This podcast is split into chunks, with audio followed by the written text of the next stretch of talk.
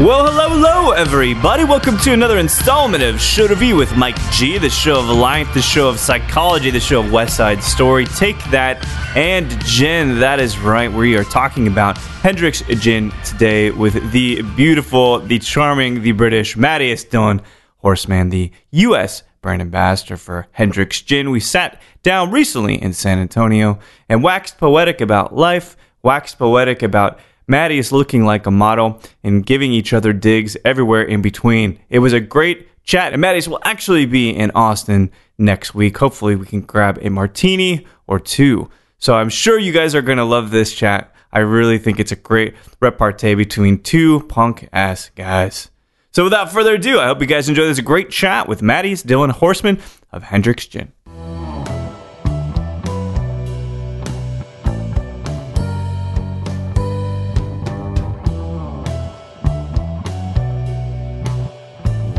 Probably West Side Story. I mean, It's pretty good. It, it set the foundation for my life right there. Did it really? great. I mean, the hopeless romantics trying to find the one. Yeah, that sounds perfect to me. jet or a shark then? Ooh, Edgy I or soft lover boy? gotta say. I mean, hey, look at me. I'm probably a soft lover boy, right? yeah. I gotta say, no, probably, uh, probably sharks all the way. They was always kind of. Yeah, that was always sharks was always a good one. I think. I think so. I don't know that you can do any wrong. You get a little bit of street cred with both. So it Absolutely. makes some sense. I also was going to ask you to be cheeky. Does Robbie Williams know you left? Take that. Does is he aware that you left and now are pursuing a well, solo you have to have career? talent to be in uh, to be in one of those. Um, Is that true? I d- well, I mean, maybe that's why I left. I'm going to explore my own avenues of Yeah. uh, of creativity and singing. So you get the acting thing, but did you ever? And I'm, I'm not trying to hit on you; it's too early for that. But you were ever a model, anything like that? You got the height and the jawbone for it, as we were talking earlier. Um, bits and pieces throughout my life. Um, I think I've always been trying to explore that that area, right? Like being in front of the camera. I actually like being behind the camera more. Um, I work, yeah, I worked as um, a fashion photography assistant in New York for a summer. Uh, with my, my cousin was a photography agent, No so kidding. I actually love being behind the camera, probably more than in front of it. what about a film camera? Film Moving camera pictures. Yeah. You know, I think um, I, I always get a little nervous in front of camera. Uh, If Really? you see, if you see me on the on the news, kind of talking about cocktails and stuff, you might not think it, but Yeah. it's a very nerve wracking experience. Interesting. And so, I've always, uh, yeah, it's it's something I've been working on, and I think you know, being in the ambassador role has definitely helped that for sure. you have an audience in a different state every day, basically. Yeah. Hey, well, I mean, there's a great uh, a great old um, quote that says, "The uh, bar is the greatest stage in the world, and the audience changes every night." And I think that's hundred percent Absolutely. true. And you Uh, can wear what you want. You can be, yeah. you know, glam rock if you want. You and it's, but it's not even thing. about wearing necessarily clothes. It's about wearing your personality too. Interesting. Because it's you know what is that role of a bartender, but to mold to these different people. Yeah. Do they want a shoulder to cry on? Do they want that loud, boisterous person, or do they want something else? To that point, then, the ability to be agile with your communication styles. Absolutely. Do you ever feel like what is maybe some sense of superficiality because you don't really talk about too too much from behind the bar. Now, maybe if you're next to me, when now we have a couple drinks, we'll talk about more things. But you think that real superficiality, and do you think people are really able to be real when they're performing and putting on a different mask every night? You know, it's interesting. Um, I studied psychology at university, and my dissertation was called "On the Rocks with a Twist on Mental Health." No shit. And I did a second dissertation called Make It a Double, and it was a comprehensive analysis of stress in frontline hospitality workers. Yeah. And through these, I explored the nature of what it means to be a bartender, like from a psychological point of view. And to actually, I spoke to bartenders all across the UK. So I did four major cities. I did Chester, Liverpool, Manchester, and London. Wow. Um, and I spoke to them about, you know, what do they speak to customers about? Like, what, you know, is it is it uh, superficial things? Right. Is it What's meaningful line, things? right? And I interviewed chain bars. So I guess like in America, you'd be looking at your Applebee's and Right. your, you know, your sort of mainstream places, Red Lobsters and whatever you have you, Sure. Bust, Dave and Buster's or whatever. That's the good one. That's So, always yeah, fun. there you Yeah. um, but then I interviewed more of the um, in, like individual sort of uh, cocktail bars as well. You know, I was down in London. I did Happiness Forgets and Savoy, Oh, wow. uh, and some some really fantastic places like Oddfellows in Chester, and and it was really it was really cool to see the dynamic that different bartenders can actually have in talking to people. Mm-hmm. And at the end of the day, I found that in the sort of those chain bars, you actually end up speaking about very superficial things, but after interviewing customers, that has a huge impact on them. So they like to talk about that. You know, they they I don't want to say they live very you know mundane lives by any means because it's not necessarily a generalized statement, but when they go to these bars, they're expecting that. And so when their reality is met with these beautiful conversations about sports, weather, Right. uh, general life, that's what they want to talk about. But in the cocktail bars, the bartenders actually have this beautiful emotional and social intelligence to mold to these different people. And so when they're speaking about, you know, there's an old saying when you get behind a bar, the three things you don't talk about relationships, politics, uh, and religion. Right. The most num- the number one thing you speak about behind the bar is relationships and politics. Like it's it's kind of crazy. That is crazy. so Um, is is interesting. All right, to take it to kind of an academic way, perhaps the people frequenting cocktail bars, maybe they have a larger academic background, maybe more advanced degrees, or was there any I definitely there? wouldn't say in terms of academic that there's any connection. Really, Okay. I think it's more of a. Uh, I mean, I definitely it's just a lifestyle, really, isn't it? Yeah. Like, I frequent everything from my. I live 157 paces away from my local bar in Chicago, Yeah. and it's 250, you know, uh, 250 beers, and you get to just sit and enjoy the company. Right. Um, but I also frequent the place that's four blocks away that is one of the best bars in the country. Yeah, so, yeah. it's pretty Yeah, fun. It's good. I mean, I like that it's both. I like that you can have those deep conversations, but you also can just talk about how much you hate so and so footballer. Right? Absolutely, it's a nice, yeah. It's a kind of a nice thing. But for me, it's interesting because you have this rich background in, in understanding of psychology, which makes sense that you would want to go around and say, gin is a great lubricant. Let's talk. Let's have a real moment with each other. But do you ever miss the the acting piece that that potentially you could have went to Hollywood, potentially could be on set? You know, there's a there's a, a great anecdotal story here for why I actually am in the hospitality industry, and it has to Yeah. do with acting. It was a fork in my life right Okay. there, and I could have gone down each path. It was either go down the acting route Right. or go down the hospitality route. And my agent at the time called me and was like, "Okay, you have. I'm not going to tell you what this audition's for, but." I need you to say yes to coming down because I need to know whether you're committed or not. And I'd been really committed to the bar industry at the time, and it was a race day in Chester, which is like the biggest day horse racing. I've- So there's like 80,000 people come into the town, and there was like three bars they wanted to go to, and we were like number two. Hmm. So 10 deep from 5.30 till 11.30 at night, and you'd take 45,000 pounds behind the bar between four bartenders. Like it was nuts. Crazy. And I talked to my boss, and my boss said, I will support you in whatever you do. But if you go to this audition, you don't have a job when you come back. Because, like, it was such a busy day, and he's like, I need you. And I thought long and hard about it for a couple days. Yeah. And I decided at the end of the day, do you know what?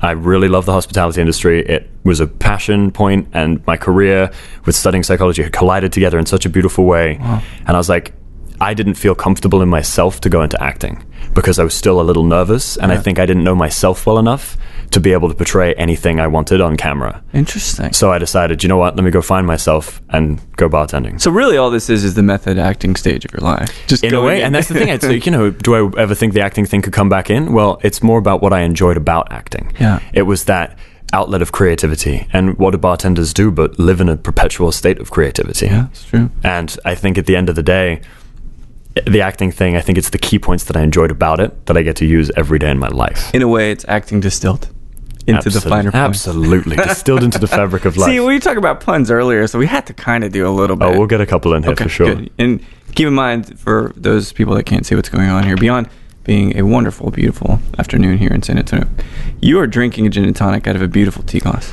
teacup. Excuse me. I always, uh, always am drinking out of the teacup. Yeah. Everything about you is groomed, even your teacup. Um, the teacup is something that has become part of my life now, and it's I, I love it in every way. It's just fantastic. I carry it in around in a holster on my belt. A holster. Yep, it's uh, custom made by a leather worker is- actually in I thought Albuquerque, it was New a Mexico. cod piece. That is actually, but it is in fact. a Uh, well, there's some things you take with you from the acting world that are just fantastic. I did do a lot of Shakespeare. I was Lysander four times in A Midsummer Night's Dream. Actually, that's a cod piece from Othello.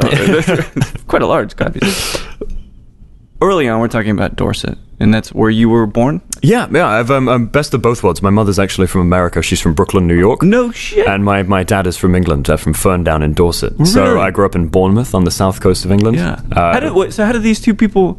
How did these two people meet? Someone from They, so, so actually, my, my father set the tone for my life. Um, uh, you know, I'm a, I'm a Sagittarius, hopeless romantic at heart, um, and I think that actually is probably one of the reasons why I love working for Hendrick's so much. Is because my that idea about romanticizing like life and enjoying the finer points and the and the, the wonderful mystique that can happen in a random moment Yeah. truly comes out a lot in my job. But my father and mother were traveling in India and uh, they got paired together on a train while they were going on like an excursion to northern India to a place called Beas, and they got paired together on the train. Yeah. And the Indian guy who was pairing them up said, "Look after her, brother," to my dad, and gave him a little wink. And my dad said, "I will," and pretty much that was I do.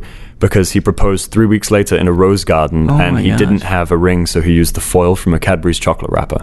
that's amazing. And they said, and my mum said yes, and she was living in Switzerland at the time, so yeah, they they moved back to the UK, It's a beautiful thing. and then they and then I came along. Does it make you optimistic about love, knowing that just random things can happen in India, then eventually? yeah, It really does, you know, It's nice, and, they're, and they're and they're still still happily together. So That's amazing. Absolutely, they they truly set the tone for my life, and I think it's it's more about the love of those random moments. Yeah. So it's about living life to the full because every moment can be something ridiculously special Absolutely. if you take it for what it is. You know. Brilliant. Just having this conversation last night, in fact. There's this saying, of course, everybody knows it stop and smell the roses. Very symbolic one, though. But it, I, I, it was actually a very touching story. This this guy, he was coming in, he was in from Rhode Island doing a pop up at Chisme. We're drinking some mezcal, having hmm. some nice agave stuff. And he talked about how his son, at any moment, may lose both of his eyes.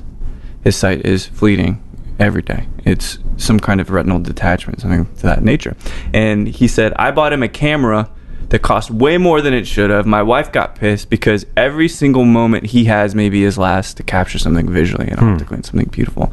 So, question being, everybody has their sights on the next thing, right? The milestone's down there, it's just over the horizon. You're always looking at that. But then you miss everything Yeah, it's in very true. So the way that you live and you experiencing is it absolutely to stop and smell. In a way, I think it's a. I mean, again, I, we, we deal with balance so much in the cocktail world, right? Like every time I'm trying Hendrick's cocktails, I'm always looking for balance. I'm, where does this fall on a spectrum? When I was 18 years old, I got asked in an interview, you know, what do you want to do in 10 years? Right. And I said I want to be a brand ambassador for William Grant. No way. It's I put a, you know, I, I sort of had this idea. I saw the brand ambassador role, and I was like, that's what I want to do. Yeah. And throughout my time in the industry, family has been my my goal. Um, I, you know, I, I'm an only child, um, but I've always been very close to my family. Yeah. So I, my bar family that I ended up having back in the UK was absolutely some of my closest friends in the world. They truly are family to me. My university friends were family to me. My Hendrick's family now is like truly my brothers. You know. Yeah. Um, and at the end of the day, I put I didn't put a goal out there. I didn't think I want to do exactly this in a, li- in a while. I had kind of a, a generalized idea, Right. but I didn't have like a, a goal like I want to be CEO of this company or whatever it is. I put family out into the ethos as like a mm. little flag. Sure. And I didn't know which road would take me there, but every way, every road I've taken has led me to a different point of the family aspect of things. Interesting. Having a company called the Cocktail Brothers for a while Right. again because the industry is a family and we're all brothers and sisters in it and then having families behind each bar and now of course being part of william grant as a family owned company Yeah. truly has been a, a remarkable thing so i think i have been living in the moment but it's important to at least set something out there Some guideposts. yeah, just to have something so that you can start recognizing signposts along the way. Because if It's you just weird. if you're heading in a random direction, Yeah. my God, believe me, it can take you to some beautiful places. I'm sure. Sure. But at the same point, if you have a little bit of that guidance, it does it probably helps a little light the way. And it feels like you're pretty focused and have a particular perspective and uh, basically like parameters in the in the way that probably you see, you travel, and you meet people. But it's interesting, and if you notice as you get older, things that you thought were seemingly disparate and unrelated somehow start converging and turning into these superpower things, family psychology, for instance. Mm-hmm. Are you starting to notice these things, all these people, or all these things kind of coming together as you get older? It's like a it's like a painting, right? Yes, and everything's a different color. If you know how to use them, you can create a masterpiece. Amazing, yeah. And it truly, I think, you know, and working with such creative people has helped a lot to see the potential of seemingly unrelated facts. Right. Like you never know. When I first saw the teacup at Hendrick's, I did not know that this would become such a part of my of who I am now. You know? Iconography, in a sense, um, and it's it's very interesting to see those small things, and you can really. If you take something and you nurture it, there's no telling what the possibilities are. That's an amazing point. We had a great conversation recently about um, measuring unusuality. Because obviously at Hendrick's, we're all about the unusual, right? Like, Right. Can I say real quick? Yeah. I think it's Terry Gilliam inspired. That's what I think the whole aesthetic for Okay, Hendrick's yeah, yeah, is. yeah. Does that make uh, sense? Yeah, completely. I think, uh, and, and again, the the whole vibe of it has developed out of something so wonderful, um, such a wonderful liquid, right? Yeah. So obviously, being from Scotland and we curiously infused it with rose and cucumber was that beginning. Yeah. But developing that into this beautiful world that has become A Hendrick's, world. right? That's right. Yeah. um, is so fantastic. And I think um, at the end of the day, when you take those ideas, you can you can, it's not about necessarily measuring unusuality at the beginning. It's about nurturing unusuality because at the end of the at the end of it, anybody can be very unusual and creative Right. and having these fantastic ideas, but it's about looking at things in a different way. Sure, and not. You know, the states are very guilty of being form factored. You have to do this. There's two and a half kids. Have a dog. Go to college. But what about punk rock, man? You know what I mean? Like it has to be infused. We have to think in abrasive ways. We have to challenge each other. And I think that, and I don't do this with brands much. I don't like really going brand centric, but being disruptive to a sense and forcing people to think about gin in a different way is a very positive thing and it ruffles the feathers. I think it's really necessary that Hendrick's does that because right now more than ever we're just agreeing or we're disagreeing together, you know, and it's just so polarized. So it's nice to find this interstitial balance of mm-hmm. creativity and art and strange Terry Gilliam esque like graphics. I love that, yeah. I really do think it. That's a a great, yeah, great description of you it. You know, it's not goofy like Monty Python, but certainly crazy and creates this like otherworldliness, you know? So I'm curious, only child, your father and, and mother met serendipitously in India, which is an amazing thing. Where does this passion for psychology and for people and the stage and art, where does that come from? Is your father in that industry? Is your mother? My parents haven't. Uh, my parents don't drink, actually. Oh, Um, really? Yeah, they. Um, uh, it's uh, very interesting, but I've, they love flavor. My mother's an avid cook. Um, You know, they love Indian food. I think again from stemming from That's this. make, makes some sense. yeah, um, a, a lot of connections over to that side of the world. So she's always loved cooking. Mm. Uh, my father eats very simply. You know, beans on toast with cheese was my staple growing up, and I loved it. um, my father and I have an affinity, affinity for ketchup. That's sort of my, my quirk. I eat ketchup with everything, whether it Yeah. be pizza, spaghetti, whatever it is. I absolutely You might adore come. it. You might come to fists here in San Antonio if you put ketchup on anything. That's Well, you guys know, use we- ranch, so it's Well, that's right. Oh, well, depending. Yeah. Hot sauce for me always. So it's strange, but it the compassion and the concern for other people, the interest in community. Where does that come from? I think it was, um, yeah, it stems back to a lot of things. But, you know, I always remember seeing these pictures. My father used to take me around and, and he'd like hold me up to like a tree and he'd be like a leaf. And he would literally, and I would like touch the, I'd like touch the leaf and I'd explore. And I, he would introduce me to the world in such a wonderful way. Wow. Um, and, you know, my parents were, they're very, very um, inspiring people and captivating about life. You know, that if you look into it, they meditate every day for like two hours. Really? Uh, original hippies, I like to call them. I like that a lot. Uh, and so you know that you look and they have such clear and, and clear eyes and everything. It's absolutely fantastic. So you have that too. There is a clarity to your. You know, that's really strange. That's why I mentioned the model thing. You thought it was maybe half or backhanded. It really wasn't. you There's if, I mean, hey, if anybody wants to pay, pay me to model something, that'd See, be great. that's good. But it- you know, when you walk into a bar, or you walk into a place, and someone has just this clarity and groundedness about them. You know, I was looking at that. Being in San Antonio for the cocktail conference, right, is Yeah. a wonderful experience. And in fact, being being in a bar, or being anywhere where you're with such amazing people is such a wonderful joy. Yeah. But to walk into a room and to see these vibrant characters, right? Like, I mean, I know you know Trevor really well, mm-hmm. Trevor Schneider from Reyka Vodka. You walk into a room with him, and he captivates the audience. Right. And I noticed this a while ago. Um, Eric Anderson and I, who are the Hendrick's ambassadors, uh, along with Mark Studd and Fred Parent and everybody, we we captivate in a different way. There's a different light, and it's all, it's so interesting to see how every brand ambassador has this different aura and this Yeah. captivate they captivate their their audience in such a different way, and it's Absolutely. so fascinating to to Trevor look is at high that. energy, man. It's it's w- know? so wonderful to see. Sure. you know, it's like you walk in and it's like, wow, there, he, like that's Mr. Brand Ambassador himself right there. Quintessential, right? Yeah. Is there anybody that you could say, from an acting perspective, actor wise rather, that you channel or that you indirectly channel that you say, I really like their presence on screen or on Yeah, stage"? I mean Jennifer Lawrence all day, every day. Oh my god, really? That's more. Of, I mean, you know, I'm about ten years older than you, more than that. She was back in, you know, quote unquote, my day. But oh no, excuse No, me, Jennifer I'm Lawrence. thinking- Yeah, I- who are you thinking I- of? I'm thinking about Jennifer Connelly. See, I think I'm always See thinking Jennifer about Connelly though, Connelly. absolutely Different, You know, but I Jen- mean, Jennifer Connelly. I I mean, if we're talking about different actors, I mean, you look at somebody like Johnny Depp, Bradley Cooper. These people, um, their versatility in in what they do is just outstanding. Yeah. Um, you look at people like Chris Pratt and their transformation, and I think it, that's something too. I mean, it's that transformation of watching people grow. Yeah. I think of myself a year ago when I first started out being a brand ambassador. I came from move, living in Aspen in the mountains to moving to my first ever city hmm. of Chicago, and oh my god, what a jump that is! And to see how I've grown in a year, Yeah, it's so funny. It's like you know, and you watch these actors; they prog- they they change so much from role to role, profoundly.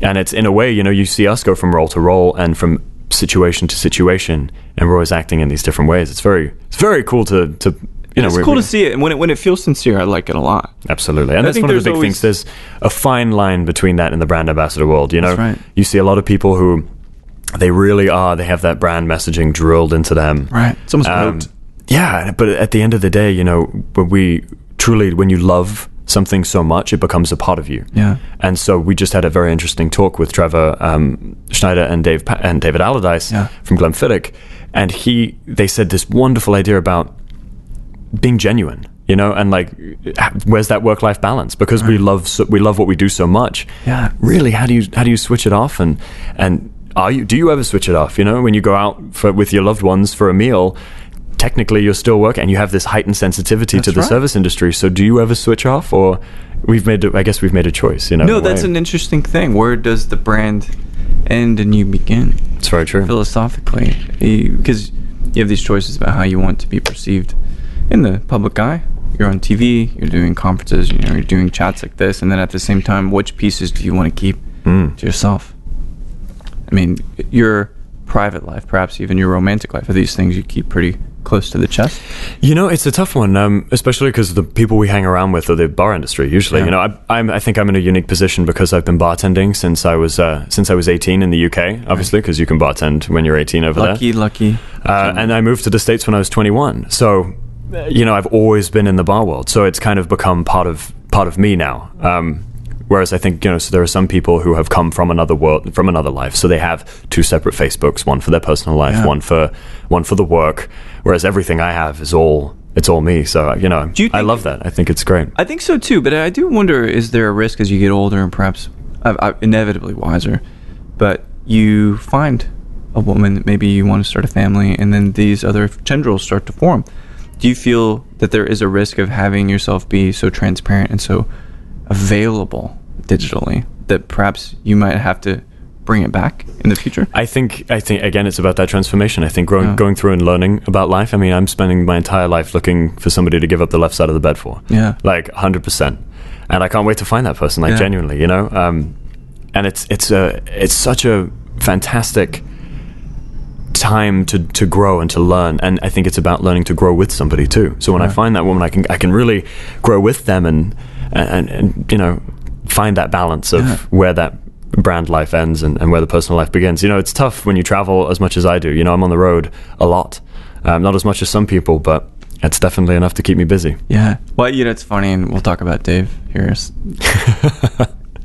I happen to live eight blocks away from the. That's him what in I heard. Chicago, Yeah, you guys so live really, really close. fun. Yeah, it seems like he, you know, I some I don't worry about him. He's always a good, but like, when's Dave gonna settle down and find a nice girl? Oh, you know, I, I, he's, he's probably got women flaunting after him. He's so fantastic. Uh, and he just is disinterested almost. It's so funny. No, he's you know he's such a great guy. I think, uh, but he's one of those people. uh, He he plays it you know close to his chest too. So Yeah. it's it's great to and it's great to have him as a mentor too. Like you know uh, when I moved to Chicago, I didn't really know anybody. I knew two people Yeah. who lived in the city out of however many millions live there, um, and and to have him, uh, you know, as a new friend and uh, as a mentor too. He he was one of the people who taught me the most Yeah. um, out of anybody.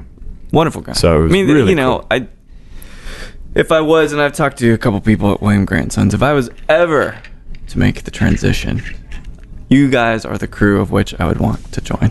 It's a fun family, uh, and I truly mean that. Like again, my whole Yeah, the family, family. thing has stuck with me from the beginning. But truly, it was always watching them at events. You know, I saw how how close knit and how beautiful the interactions were, and I was like, I would love to be part of that. It's amazing. Thing. And so, yeah, it's to be part of it now from this side is so cool to see, you know. And it's truly, you always call people, and you're asking advice, and no matter what brand they're on, there's always insights that people can give you. Yeah. Um, so, you know, having started off sort of my brand ambassador life with William Grant, not any companies previously, really, um, you know, I've been taking and, and learning from the best in the industry. So it's really cool to see how they all play together.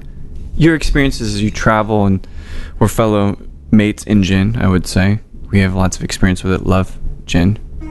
Hendrick's is. Apparently, the people are saluting us. outside. I love that. They heard it. They support it as well. But people, being out there, kind of soft selling, talking to people, creating a community of gin lovers, or bringing people into that community. In the time you've been doing this role with Hendrick's, how has that conversation been? People open to it, or they're very Yeah, very- absolutely. I think the the gin ambassadors here in the US are absolutely fantastic and were some of the greatest greatest characters. Yeah. Um, you know, I was downstairs yesterday and I saw a good friend of mine who's a gin ambassador as well, Mm. um, and I was like, "Oh, what's up?" And it's great to see because gin is all gin is is an amalgamation of beautiful flavors. it's right. botanicals, right? Sure. So. In uh, in Hendrick's, we use our like symphony of eleven botanicals with our two soloists of rose and cucumber, Mm. And it's this everything is individual you can pick out a flavor to to highlight in a cocktail right Right. Uh, us gin ambassadors we're all our own botanicals that create this amazing family in the us Yeah. right and it, it's this crazy amalgamation of people and so when you get us in the rooms together Yeah. you start to see that gin is not what people there was oh I had a bad experience with gin in college and I'm like you need to come out with us Right. like give it a, give it a second shot uplifting experience. yeah it truly is So why gin? You had, you know, there's lots of other spirits that have some kinds of roots in, in the UK. Absolutely. I actually started out working in tiki bars. That was my first really? thing. Yeah. So in Chester, there was a great tiki bar that opened up with some of the best bartenders in town opening this place. Yeah. And so I worked there for a little bit, uh, and everybody sort of moved on relatively quickly from there, um, which left which left me kind of in a position to move up Yeah. uh, through the ranks a little bit, which was nice. And then slowly but surely, um, I ended up. My friend, uh, my friend Simon, looked at me and he's like, "You need to come work for me." So I went to the He this looked in your eyes, didn't he? That'd be the best. He'd just stare at you like he was like, "You, need to go." must And I, but I still remember. It's, it's funny how you think back and you're like, at the time, you know, you're like, I know everything, you know, and you're thinking Right. like, you actually know nothing. And I remember I was bartending, and uh, you know, it's one of those things. I think I, I put some dirty ice back in a cocktail or something. You know what I mean? Like I'd already yeah. shaken it, and I shook it again with another cock. And he was like, "Yeah, you got to come work for me." And so I learned from all the people, my family behind the bar. I learned immense amounts from them. Yeah. uh, and it was cool to grow like that. So. Rum is something that has been instilled in me from when I was, you know, from when I was I guess a beginning bartender. Right. And so behind the bar, it's always been rum, and then obviously tiki drinks. I ended up finding a love for gin and the flavor that's in it. the Saturn man. Yeah, classic. oh, God, amazing, absolutely. Like Yeah. all, all the, you know, um, absolutely fantastic cocktails. Um, you know, like a fog cutter, I think was the first I haven't even had that gin rum tiki cocktail I ever had, and I was like, wow, it's yeah, rum, cognac, uh, gin, a little bit of orgeat, a hell of a party, pineapple. Like it was gorgeous cocktails. You know what I mean? And you're like, okay. And then I, when I started actually running bars and I was expanding my collections, I was like, wow, gin is something that's got so diverse anyway. So I started expanding my knowledge about that. And to be able to taste through all the different gins and really pick out the nuanced flavors, it just instilled this place in my heart. Yeah. And so, you know, when the time came that the position opened up with Hendrick's, I was like, there's no chance I'm not going to jump at this to join the. William Grant family. Was there ever a time, you know, when you finished up studying at Chester with the psychology bit, was there ever a point where you're thinking, uh, maybe I'll go into higher ed, right? And I will maybe go into counseling and therapy. And we talked about it a little bit. few I'm a bartender. ago. Same thing. if you think about You it. You know, it's different Yeah. though. You know, like Um, absolutely not. Um, I hated my degree when I was there for my Yeah. first year. Hated it. Oh, it was the worst. And I, all my friends, some of the people were in the same thing, and some were dropping out. And I was like, "Do you know what? Maybe I should drop out. Yeah. And I sat down. I remember I sat down with my like mentor at the at university, and she was my uh, my I guess coach, you could say. and I, I explained my doubts, and I said how much I hated hated my degree, and she said, "Find the connection." And I was like, "Oh God, of course!" Like it's just an Alan Watts record isn't playing on repeat. Yeah, right. Like it's just do what you love, and you'll make money. And I'm like, "Yeah, okay, cool, sounds great." And I was, uh, and I, you know, was studying all this stuff, and we were doing like the therapy course and whatnot. And I was, if I heard one more thing about Piaget's theory of development and two year olds, I was going to like walk out of class, you know. And um, then one day, a woman came into the bar and she was crying. And I was like, oh God, as every young bartender does, I have to deal with this. Right. My God, how annoying. But at the end of it, I helped her through a situation. And uh, when she left, she was not crying and she was smiling. And Yeah. had I really done anything? No, I was a sounding board. Yeah. And I think that's key for bartenders to realize is you're not there to solve people's problems. So that immediately, if you realize that and if you take that on board, it should take some of the mental stress away because you deal with people's problems so much. Yeah. They're always talking, oh, my wife's this. You know, I used to deal with people who were having affairs and stuff. And it's just kind of crazy to see that. High, that's a big stress on you. That you is know? kind of like what is it, client patient confidentiality? If you Exactly, think about right? that and kind so of it adds a lot of mental stress. But at the end of the day, if you realize that you're not there to physically solve any problems, you should never say, do this, do that, Right. whatever. You're there as a sounding board for them to come to a realization on their own. Wow. And that was something that had a huge impact on me. And so when I helped this lady through, I went home that night and I woke up in a fit of whatever it was halfway through the night. Mm-hmm. And I suddenly realized my passion and my career were going to collide together in this moment and i couldn't oh. sleep the whole night. I was so excited because i could see my life ahead of me. And i was like wow there is such an amazing psychology to bartending and hospitality. And that moment in my first year of university changed my whole life. That's amazing. and so I went back in the next day and I kind of rambled on to my lecturers about this, and they're like, oh my God, you're crazy. But okay. And it, even one of them said, why don't you just do something normal for your dissertation? and I looked at them, on. and I guess I should, probably should have known I was going to work for Hendrick's at this point, but I said, what's the point in that? Yeah. And I truly meant it, you know? Um, so that's when I did my psychology of hospitality focus. Amazing. And they loved it. It was great because it was so different and interesting. I probably should have, should have studied sociology or philosophy, but Well, not so different, really. yeah, it like, was. what it- it's interesting trying to quantify the qualitative data. Yeah. You know what I mean? And so we're, I was there, did interviews and coming up with themes and, and trying to make the numbers work from Yeah. a psychological point of view. That's a- it's a- it was fun. very appealing to me. We both have a very similar background in that Yeah. sense. When you think about the state, I'm just having this conversation downstairs with a fellow panelist, and she is about to facilitate a chat about mental health and ultimately psychological health here just in a f- few hours for the conference. And we started talking about it, and I realized perhaps people like you, perhaps people like me, we may be part of the solution in letting people talk their shit out with us. It's funny. I mean, if you think about health insurance, right? We're the cheapest version of health insurance there is. if you think of, if you need to go I talk mean, about a problem, hey man, eight bucks for a beer, and yeah, you're mine for the next ten minutes. Like if it's a quiet night. That's a great point. Um, but we live in a land of unsocialized medicine because at the end of the day, you know, we are, um, we are a, a wonderful. People people often view us as an opportunity to. They say it lowers their guards and whatnot, but actually, at the end of the day, um, I feel like it's the idea of being around people that is actually the really ben- the really beneficial aspect of what we do. Um, and that you know, as bartenders, you have to be there for who the person on the other side of the bar needs you to be. So if you need that, need to be that shoulder to cry on. Yeah. go for it. You know. How do you feel about what is ultimately a thumb based society, of which we are so head and eyes deep into our devices that we're really committing the atrocity of the opposite of community with our devices? Do you find that that will become a larger and larger problem as people get so isolated that way? I definitely think it's a part. I mean, growing up in sort of that crossover between the technological booms, you know, like Yeah. I, I was on that cusp. I still had, you know, I'm, I'm uh, in my mid twenties, and so having that dial-up internet, I still remember that where we didn't have the phones. You know, we had the Nokia 3310. Like that was my that was my Yeah. first phone. Could never break it. It was perfect. and then progressing through to now when I see people growing up and I'm like, wow, you haven't looked up from your phone and, and you're swiping left and right. And Right. we're in a society where we can't actually approach somebody and say, hi, I'd like to buy you a drink. It's and then they look at you like you're like a crazy person. Right. But if they if you swipe right and you match, all of a sudden it's like, oh my god, I love this person. I'm going to spend the rest of my life with them. It's like, oh, how did that how did that come about? You know? Transactional relationships. It's truly- built yeah. on a foundation of us matching on certain attributes.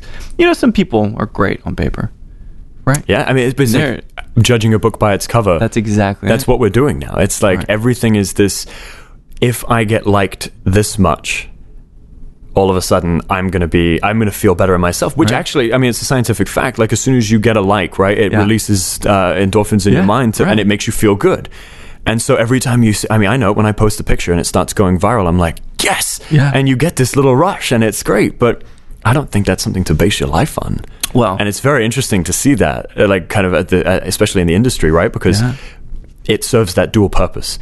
Yes, okay, it's a little superficial and we don't get that interaction, but I've met some amazing people and actually now some of my closest friends through this social media. So it branches everything out and allows it to be very easy. It's again knowing when the social persona ends and you begin.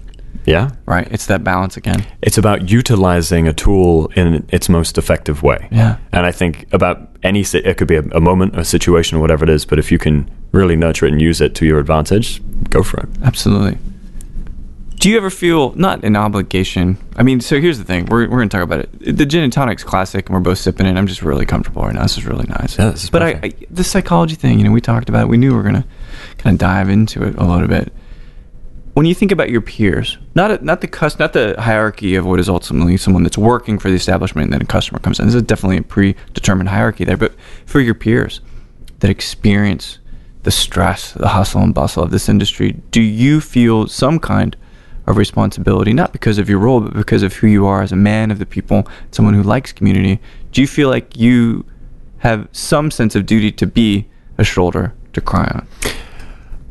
I mean, it goes it goes back to the old adage of you know treat treat thy neighbor as you want to be treated, right? Like if you just want to, if you if you're a nice person, and if you're just a genu- if you are genuine about what you do, Yeah. if you want to help people, go ahead and do it. Like that's uh, But you know Yeah. that there's you know there's this interesting thing though. Some people, obviously, most people in the hospitality industry can have great flowing conversations, but at the same time, not everybody's really easy, and they're not comfortable with being honest about their their pain and about their inadequacies, to use a psychological term. mhm. But I feel like you probably get people that feel very comfortable talking to you about those things. It's um it's a very interesting when you're talking about the direction of relationships. Mm.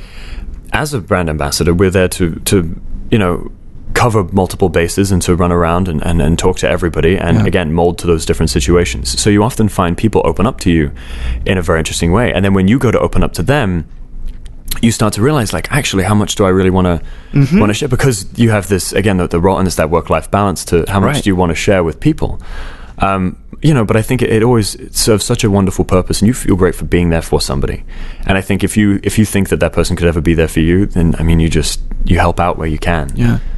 Well, I think you're going to be helping out a lot of people. See, it's nice because you have the psychological background, so you can talk to people, but also you can pour a quite lovely gin and tonic. So you are a double, if not triple, triple threat to folks. So, I, you know, in other words, your dating life's going to be wonderful. It's going to be very productive here, probably in the next 10 years. oh, well, thank you I think that it'll be, you know, you guys will be, whoever it is, very model like, beautiful couple like David Bowie, right? And his wife. So, hopefully modeling in personalities I think so. and melding in that respect yeah It's melding of minds melding of minds That's exactly right. So Hendrick's, for you, you connect to the what did you call it? The unusuality, which is a word I have not heard before, but I really Is it a word? like it. I don't know. we, we tend to make stuff up at Hendrick's in terms and we But go with it and we're like this point. works For you, connecting, uh, it's pretty clear why you would connect with that brand, why you would connect with the sense of family Hmm. at William Grant Sons. But for you, if you were just to simplify it and go to a guy on the street and say, "I like Hendrick's gin. It's a piece of me." What's the perfect gift to that guy for you in terms of a cocktail? In terms of a cocktail Yeah, because I kind of feel it's a gin and tonic. Maybe I'm leading the question, but You know, there's um I think it goes into that the world of Hendrick's is so diverse. Yeah. And I I love Hendrick's in its most simple form in a martini. oh yeah, But the bartender drinksmith mixology side of me is like, but a martini is not simple. It might be in terms of ingredient list. It's like the inner gin. conflict must be terrible. But then you, so I'm writing a book about martinis actually. Are which you is, really? It's why I carried the teacup. Um, realize. So uh, everywhere I go, I ask a bartender, I will take a Hendrick's gin martini as you wish. And I give them the simple instructions. If they need a little more guidance, I'll, I'll give it. But that's that's my base phrase that I use. Right. A, Princess Bride is my favorite movie, so As You Wish um, comes from there. Mr. Montoya is one of, my idols. Oh, absolutely.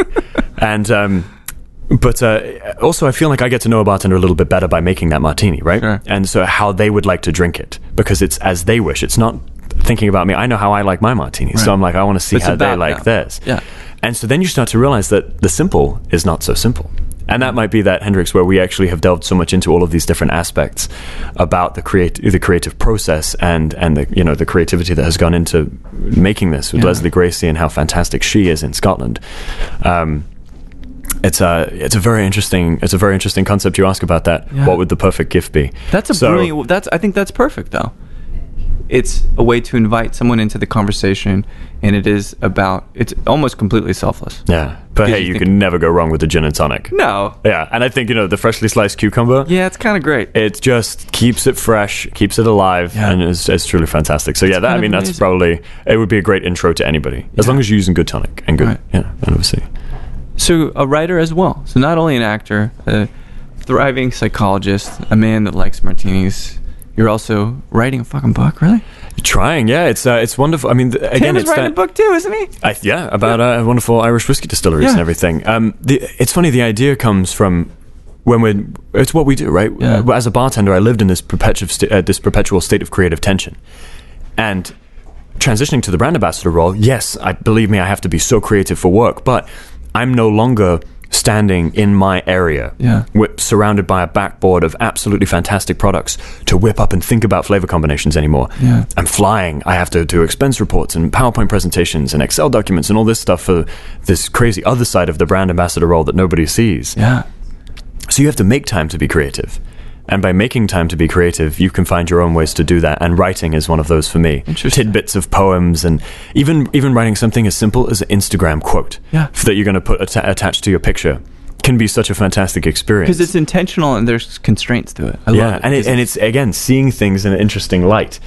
Um, I, I was uh, I was riding my penny far I ride a penny farthing around Chicago, Okay. um, which is one of the old school bikes with the big front wheel and the small back wheel, uh, and it is a Why Hendrick's bike. But I have surprised? like my old school aviation helmet I wear Right. with like goggles. You do have. I was going to ask about the goggles. It's cold in what do Chicago, You, so- do you have? You don't have a sidecar on it, do you? no, With, like, I'm no. I mean, I don't know. Penny, penny farthing sidecar. You might you might have just created a new piece of POS Well, and then you put us. a nice little cute, strange-looking dog in there. That's even more of an. That's fantastic. We do have the Hendrick's sidecars for the uh, the motorcycles, but um, yeah, it's uh, it's funny how. Um, so I was riding through Chicago, and I and I remember I got home and I'd had the most beautiful day. It was fall, the leaves were changing, and all of a sudden I was looking up at this at like the sky when I was riding, and I was like, "What a beautiful situation!" And I got home and I couldn't stop thinking about it. And the old bartender of me probably would have transformed that into a drink or a cocktail or something. But as a brand ambassador, when you're on the go and you can't really make cocktails in the airport too well, I started to realize I was like, cool. So I put it into a like a one sentence or two sentence Instagram quote, and I said, two days before tomorrow, I ambled along the roads of Chicago atop my penny farthing. The sunshine like powdered gold amidst the trees, clothed in green, my heart ablaze with happiness. And that to me was a, a wonderful little tidbit of creative outlet Yeah. that made me feel good and I mean, if you have that outlet, you can truly you can decrease your stress levels, and everything comes into play. Yeah, it's amazing. I like it, and I surely hope that you get into reading audiobooks. Being the narrator, you get a lot of money for that. That would be you- a, that would be a fun uh, a fun journey. yeah. I'll have to just you reading that. those two lines, poetic beauty. having to put the deep voice on. That's and say, right. Good morning, world. I'm sorry, I can't do that. No. I've got two questions left for you before we kind of go into this beautiful sunny day here in San Antonio. First is, and I like, I have, I really have no idea how you answer this, which I really appreciate. Ask this of everybody, and let's say you're anywhere in the world, perhaps Nightjar. I don't know. You'd have a gin and tonic, Mhm. and you could have that gin and tonic in a conversation in a sip with anybody, living or deceased. Who may you like to sit and wax poetic with? Wow, that's a great question. I mean, aside from Jennifer Lawrence, because she's my favorite, um, I, that's a great question. You know, um, I never. It changes. you know, I'd have to know? say my grandfather. Oh yeah. I never got to meet him, uh, and I feel like we would have we would have gotten on really well. Yeah. and I would have loved to have had a just enough time over a gin and tonic to delve into his life, um, just a little bit. Gin guys are always the best, aren't they? Yeah, he was. Well, uh, besides Scotch and he was actually he was a psychologist in Brooklyn, New York. Uh, No kidding. Yeah, um, and there's actually a, apparently, your apparently there's a, a bench at I think it's Woodrow High School that has his name on it, and it's That's amazing. Alvin Solomon. And I and I, I think if I could spend the length of time of a gin and tonic with anybody, it would probably be him. Wow. There's that movie, man. I'm trying. It escapes my thought. Like, in time, I think is what it's called, where you you can go back in time, but you can only spend a certain moment with somebody. With Bill Nighy, isn't it? And- About time. About time. Thank you. One you. of my yes. favorite movies It's a of all great time. Tom, uh, Tom Gl- Gleeson. I can't remember his first name, but yes, Yeah, really love it. uh, Green, uh, Donald Gleeson or something. Yeah, yeah, something, like something that. like Tom. Call. It's an interesting, interesting. Yeah. name. But it's that kind of moment. Oh, great movie. We have to seek those moments out. I think. Absolutely. A last question for you: While you are here in San Antonio, you got it. Anything left to accomplish? Anything on your docket that you're really looking forward to doing here in the next few days? Um, try and get as many smiles in as possible. Oh, that's. Come on. Yeah, no, genuinely. I mean, like, the, San Antonio is such a great city. Yeah. Um, it's one of those. It's one of those markets you go to, and you're like, every time you go, there's more and more things to explore. Sure. And so it's just trying to fit it all in and really Yeah. get in there and and to meet people. It's again this this this event is so fantastic because you get to network and meet all fantastic people. Yeah. Um, so I'm excited. You know, I've got a, a wonderful weekend of relaxation ahead at the Hendrick's uh, Relaxation Ministry of Relaxation we're putting on, which is going to be great. Is it? Are there like a bunch of cucumber seats and stuff like there? Uh, cucumbers in general, for sure. Yeah, I mean, hey, they my, don't make for good structural components. Just to say, they get soft and you know English oh, we got cucumbers. uh, will- cucumber massages going. Let's go. Whoops. the cucumber club, kind of suggestive. Matt, it's kind of suggestive. Well, it's good, mate. I it was great meeting you in Austin. Yeah, this is, just uh, a few this has months been ago, fun, yeah. and you're just at the beginning of this amazing era. You know, Every writing journey and begins with a single slice of cucumber. So, I suppose it does. yeah, I hope you enjoy the rest of your stay. It's great sitting to chat. absolutely. This More was great. gin in the Oh, future, yeah. We'll have another cocktail right now. Brilliant. Thank you. Great to see you. Well, there we have it. The oh so charming Mattias Don Horseman sipping some amazing gin and tonics with Hendrick's Gin. This is a role that Mattias was born to play. He is suave, he is charming, he is charismatic behind the camera and in front of it. And I guess I should stop acting like his agent and trying to sell you guys on the product, the charming, stunning product that is Mattias Don Horseman. Oh. Hopefully, we'll get to see each other soon. And I really hope you guys enjoyed that conversation. You know, I hadn't talked to Mattias much, and it was an instant party, instant comedic gold. So thanks everybody for listening to Show with Mike G. No matter if you're considering Bob's Burgers to be one of the greatest TV shows ever made, or if you're thinking Ocean's 8, I don't know if I should see it or not. Sandra Bullock can lead quite a good movie. Please keep dancing.